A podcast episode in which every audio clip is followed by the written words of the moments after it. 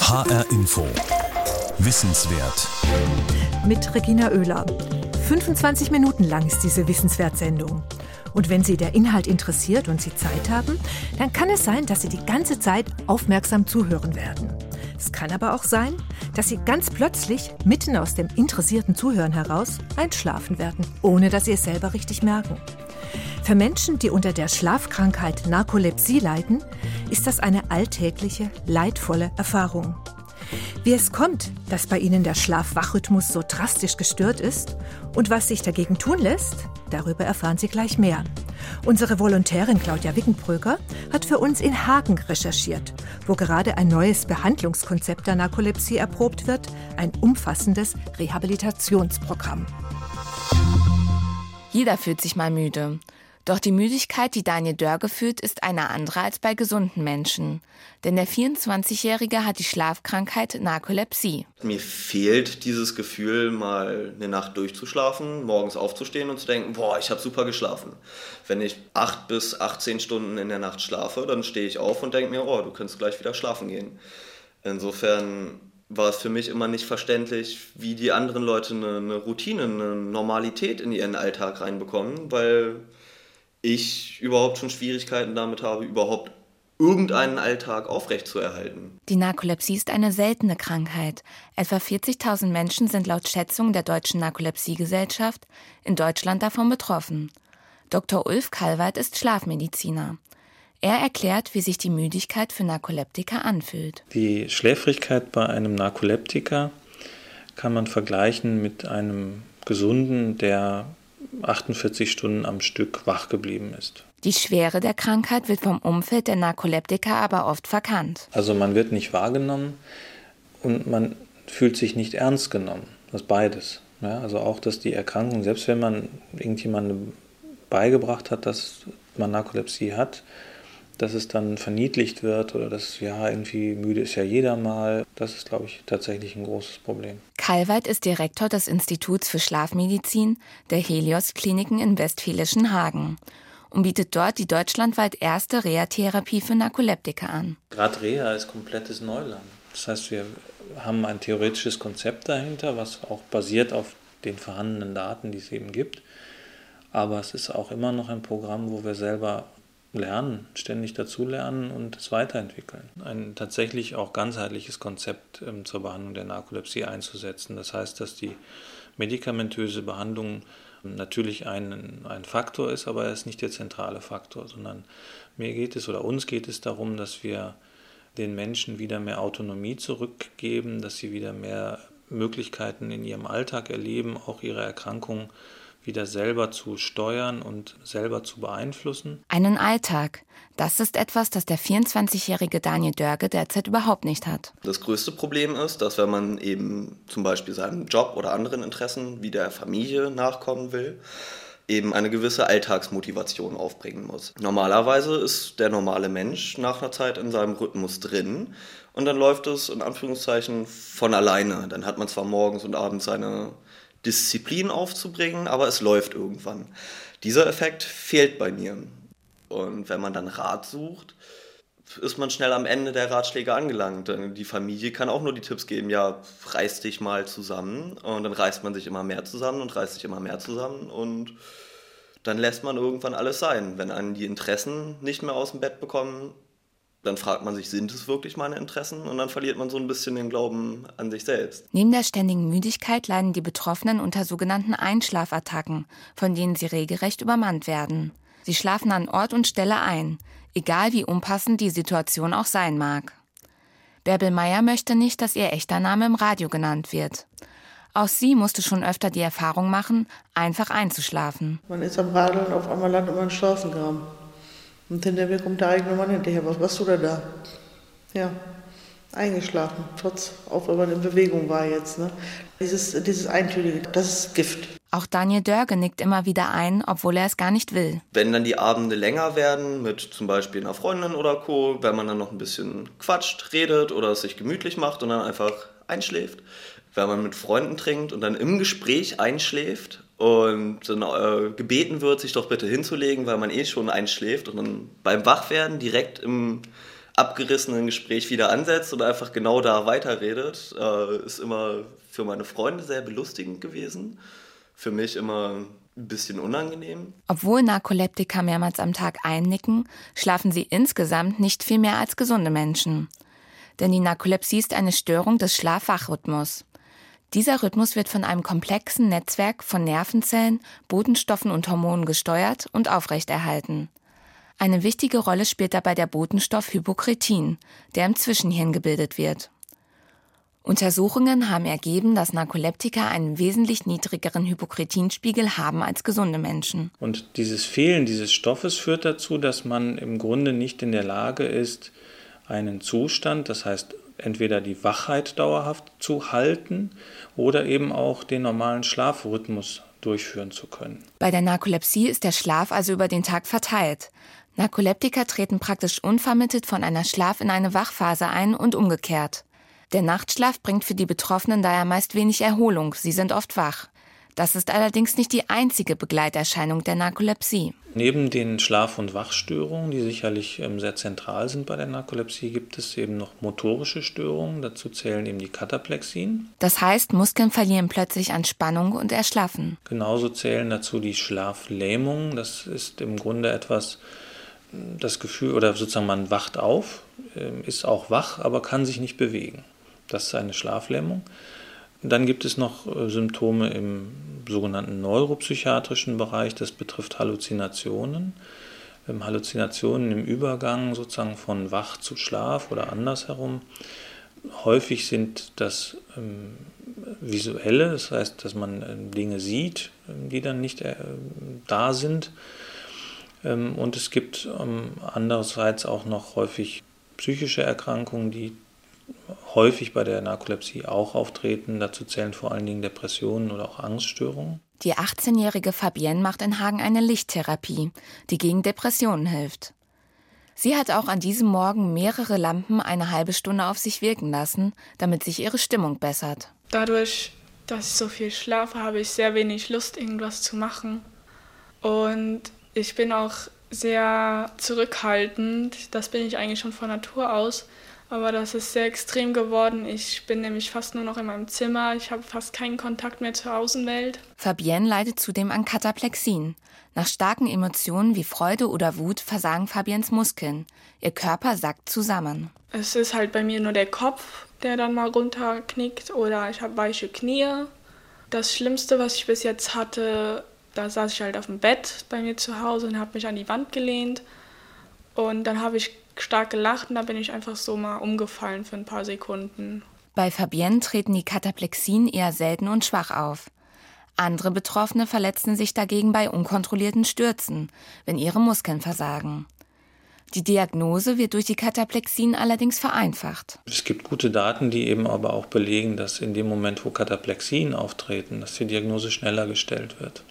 Also da, wo jemand hinfällt, führt das schneller und häufiger dazu, dass jemand äh, auch zum Arzt geht oder gebracht wird. Trotz der Kataplexien wurde die Narkolepsie bei der 18-jährigen Fabienne lange Zeit nicht erkannt. Das war sehr schwierig, weil wir vor acht Jahren habe ich ja Schulwechsel gehabt von der Grundschule in die weiterführende Schule. Und ähm, ich habe von einem auf den anderen Tag wie eine Eins geschlafen wir waren halt bei verschiedenen Ärzten und die haben gesagt, das wäre alles nur eine Phase, das würde wieder weggehen. Und es ist halt nicht weggegangen. Die ersten Symptome der Narkolepsie treten häufig bei Jugendlichen auf. Warum das so ist, dafür gibt es bislang keine gesicherten Erkenntnisse. Für die Diagnose kann das junge Alter der Patienten aber zum Problem werden. Ja, wenn Sie einen 15-Jährigen haben, der irgendwie tagsüber mal schläft, denken viele nicht sofort an Narkolepsie. Das ist tatsächlich eine der Schwierigkeiten, dass man eben auch in, gerade in der Pubertät ja auch ohnehin mit längeren Schlafzeiten und ähm, Störungen im Schlafwachrhythmus zu tun hat. Das ist wahrscheinlich einer der Gründe auch, warum es gerade in dem Alter häufig schwieriger ist oder länger dauert, auch die Diagnose zu stellen. Zumal oft gar nicht erst der Verdacht aufkommt, dass ein Patient unter Narkolepsie leiden könnte. Häufig vermuten die Ärzte erst einmal andere Erkrankungen. Wenn man dann über Kataplexien nachdenkt, ähm, dann kann man, wird häufig an Epilepsie gedacht. manchmal aber auch an, an Kreislaufstörungen, also dass man einen Kreislaufkollaps hat oder ähnliche Dinge. Das sind dann häufige Dinge, die dort angeführt werden. Und beim gestörten Nachtschlaf gibt es natürlich auch eine Vielzahl von Ursachen, die dazu führen können, dass man nachts schlecht schläft. Eine weitere Hürde für die Diagnose ist, dass der Betroffene erst einmal selbst erkennen muss, dass seine Müdigkeit nicht normal ist. Daniel Dörge vermutet, dass er die ersten Symptome im Alter von 10 oder 11 Jahren hatte. Erkrankt jemand in so jungen Jahren, kann er sich meist gar nicht mehr daran erinnern, was Wachsein eigentlich bedeutet. Bei mir war dann immer das Problem, okay, jeder sagt, er ist immer müde. Die anderen bekommen es aber anscheinend hin. Was kannst du jetzt tun, um auch einen Alltag hinzubekommen? Und bei mir kamen dann irgendwann Selbstzweifel. Okay, anscheinend kriegst du es halt nicht hin, anscheinend kriegst du gar nichts hin. Auch in seinem Berufsalltag stellt die Narkolepsie Daniel Dörge immer wieder vor Herausforderungen. Geschäftsreisen werden zum Problem. Zum einen ist natürlich die Sorge überhaupt, falls der Termin morgens ist, pünktlich beim Zug anzukommen.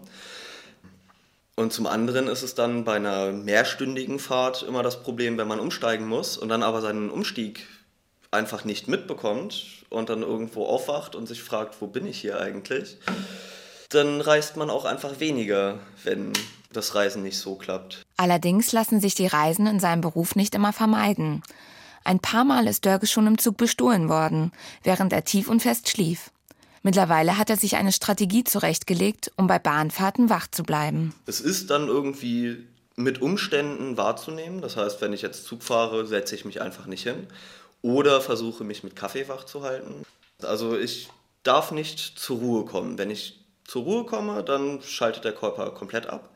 Dann, wenn ich mich hinsetze und es warm ist und es gemütlich ist, dann schlafe ich eigentlich sofort ein. Also umso ungemütlicher ich es mir halte, desto besser kann ich wach bleiben. Sein Chef und seine Arbeitskollegen wissen, dass der 24-jährige Narkolepsie hat. Ich muss sagen, in meinem Fall habe ich durch mein Umfeld wesentlich mehr Verständnis bekommen als durch meine Person selber.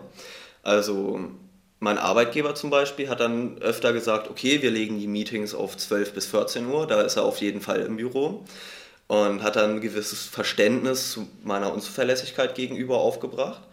Ich habe mir dieses Verständnis nicht aufbringen können. Ich dachte mir, hey, ich will um 8 Uhr in der Arbeit sein, um mich mit meinen Kollegen auszutauschen. Und wenn ich dann verschlafen habe, habe ich mir eigentlich am meisten selber die Hölle heiß gemacht. Andere Narkoleptiker verraten auf der Arbeit erst gar nicht, dass sie die Schlafkrankheit haben. Das ist auch der Grund, warum Bärbel Meier ihren echten Namen nicht nennen möchte. Sie hat Angst, gefeuert zu werden. Ihre Kollegin hat sie eingeweiht, allerdings nicht freiwillig. Weil die gebohrt haben und haben gefragt, weshalb, wieso, musst du jetzt ins Krankenhaus wegen deinem Blutdruck und dies und jenes. Und darauf habe ich dann gesagt, nein, ich habe eine andere Krankheit. Ja, wie? Ich sage, ja, Tabletten einstellen. Ja, hm, ich habe eine Narkolepsie. Ich sage, ich möchte aber nicht, dass es unten ankommt. Und da sagte die Kollegin, wenn die das unten weiß, kannst du deine Koffer packen und gehen. Das sage ich dir so, wie es ist. Auch von ihrer Familie fühlt sich Bärbel Meier nicht verstanden. Wenn man dann, sagen wir mal, sich dann hinlegt, ach, guck mal da, die schläft schon wieder. Oder äh, wenn der eigene Mann nach Hause kommt, ne, hast du nichts zu tun dass es schon wieder schließt oder so. Oder wir sitzen gerade im Auto drin, äh, er fährt los und wir sind noch keine, sagen wir mal, noch, noch nicht mal 500 Meter von zu Hause weg. Und meine Augen sind so, ne? Dann sagt er auch, ja, kannst du nicht mal die äh, Landschaft dir angucken, weil du schon wieder am Schlafen bist, ne? Und das, äh, klar, ärgert einen das irgendwo, wenn man immer dann hört, ach, du bist ja eh nur am Schlafen, ne? Gesichert wird die Diagnose Narkolepsie mit Aufzeichnungen im Schlaflabor. Die Ursachen der Krankheit sind noch nicht wirklich verstanden. Anscheinend müssen genetische Faktoren und Umweltfaktoren zusammenspielen. So kann die Krankheit vermutlich durch Infektionen mit Streptokokken ausgelöst werden. Mehrere Studien weisen darauf hin, dass es sich bei der Narkolepsie um eine Autoimmunerkrankung handeln kann, dass durch einen Immundefekt die Nervenzellen im Gehirn zerstört werden, die für die Bildung von Hypokretin zuständig sind, des Botenstoffes also, der für den Schlaf-Wach-Rhythmus eine wichtige Rolle spielt. Vermehrt traten Fälle von Narkolepsie auch nach Impfung gegen die Schweinegrippe auf. Und das war speziell mit dem Impfstoff Pandemrix, der damals in 2009, 2010 durchgeführt wurde.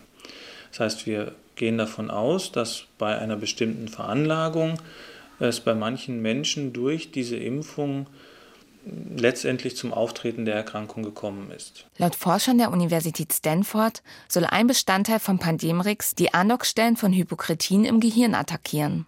Narkolepsie war eine der seltenen Nebenwirkungen der Impfung mit Pandemrix. Unter 100.000 Geimpften soll es in Europa zu vier bis zehn Fällen von Narkolepsie gekommen sein.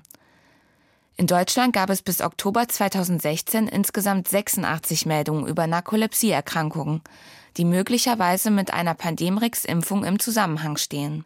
Das gab das Paul-Ehrlich-Institut bekannt, das Impfstoffe prüft und bewertet. So schlimm die Erkrankung für die Geimpften ist, die Forschung wurde durch Pandemrix-Fälle intensiviert. Ähm, ich habe schon den Eindruck, dass es gute Fortschritte gibt. Ich glaube, dass viele Jahre tatsächlich der Fortschritt überschaubar war. Aber spätestens ähm, leider, ähm, aber auch seit dem Auftreten der Schweinegrippe Fälle mit Narkolepsie hat es insgesamt auch dazu beigetragen, dass das Verständnis der Erkrankung irgendwie ähm, noch weiter bearbeitet wurde und auch die Forschung sich im Bereich der Immunologie, also des Immunsystems, ähm, weiter vertieft hat bin positiv, dass sich dieser Trend fortsetzt. Auch in den Hagener Helios-Kliniken wird Grundlagenforschung betrieben. Denn bisher versteht man zu wenig von der Krankheit, um sie bekämpfen zu können. Narkolepsie ist unheilbar. Noch. Ulf Kalweit? Ich glaube, es gibt zwei Ansätze, die ähm, im Moment vielversprechend sind. Das eine ist, Hypokretin zu ersetzen, also diesen Botenstoff, der ja fehlt bei der Narkolepsie, zu ersetzen. Ich glaube schon, dass man da in den nächsten fünf bis zehn Jahren Möglichkeiten entwickeln könnte. Der zweite Ansatz ist eben, dass man das Immunsystem beeinflusst. Und da stehen wir sicherlich noch am Anfang, aber auch da halte ich es für denkbar, dass man in den nächsten fünf bis zehn Jahren Therapien entwickeln kann, die die Erkrankung positiv beeinflussen. Doch auch wenn die Krankheit noch nicht heilbar ist, ist sie durch die Forschung im letzten Jahrzehnt besser behandelbar geworden. Viele ältere Medikamente haben starke Nebenwirkungen. Bei den neuen Präparaten treten meist weniger Nebenwirkungen auf. Wir haben heute aber viele gute Behandlungsmöglichkeiten zur Verfügung. Und die Behandlungsmöglichkeiten beinhalten sowohl Medikamente, aber auch eben nicht medikamentöse ähm, Maßnahmen, die man ergreifen kann, sodass man in vielen Fällen eine Verbesserung des Zustands und auch der Lebensqualität erreichen kann. Mehr Lebensqualität. Das ist auch das Ziel, das Ulf Kalweit mit der von ihm entwickelten Reha-Therapie erreichen will. Das Narkolepsiezentrum an den Helios-Kliniken in Hagen besteht erst seit Herbst 2016.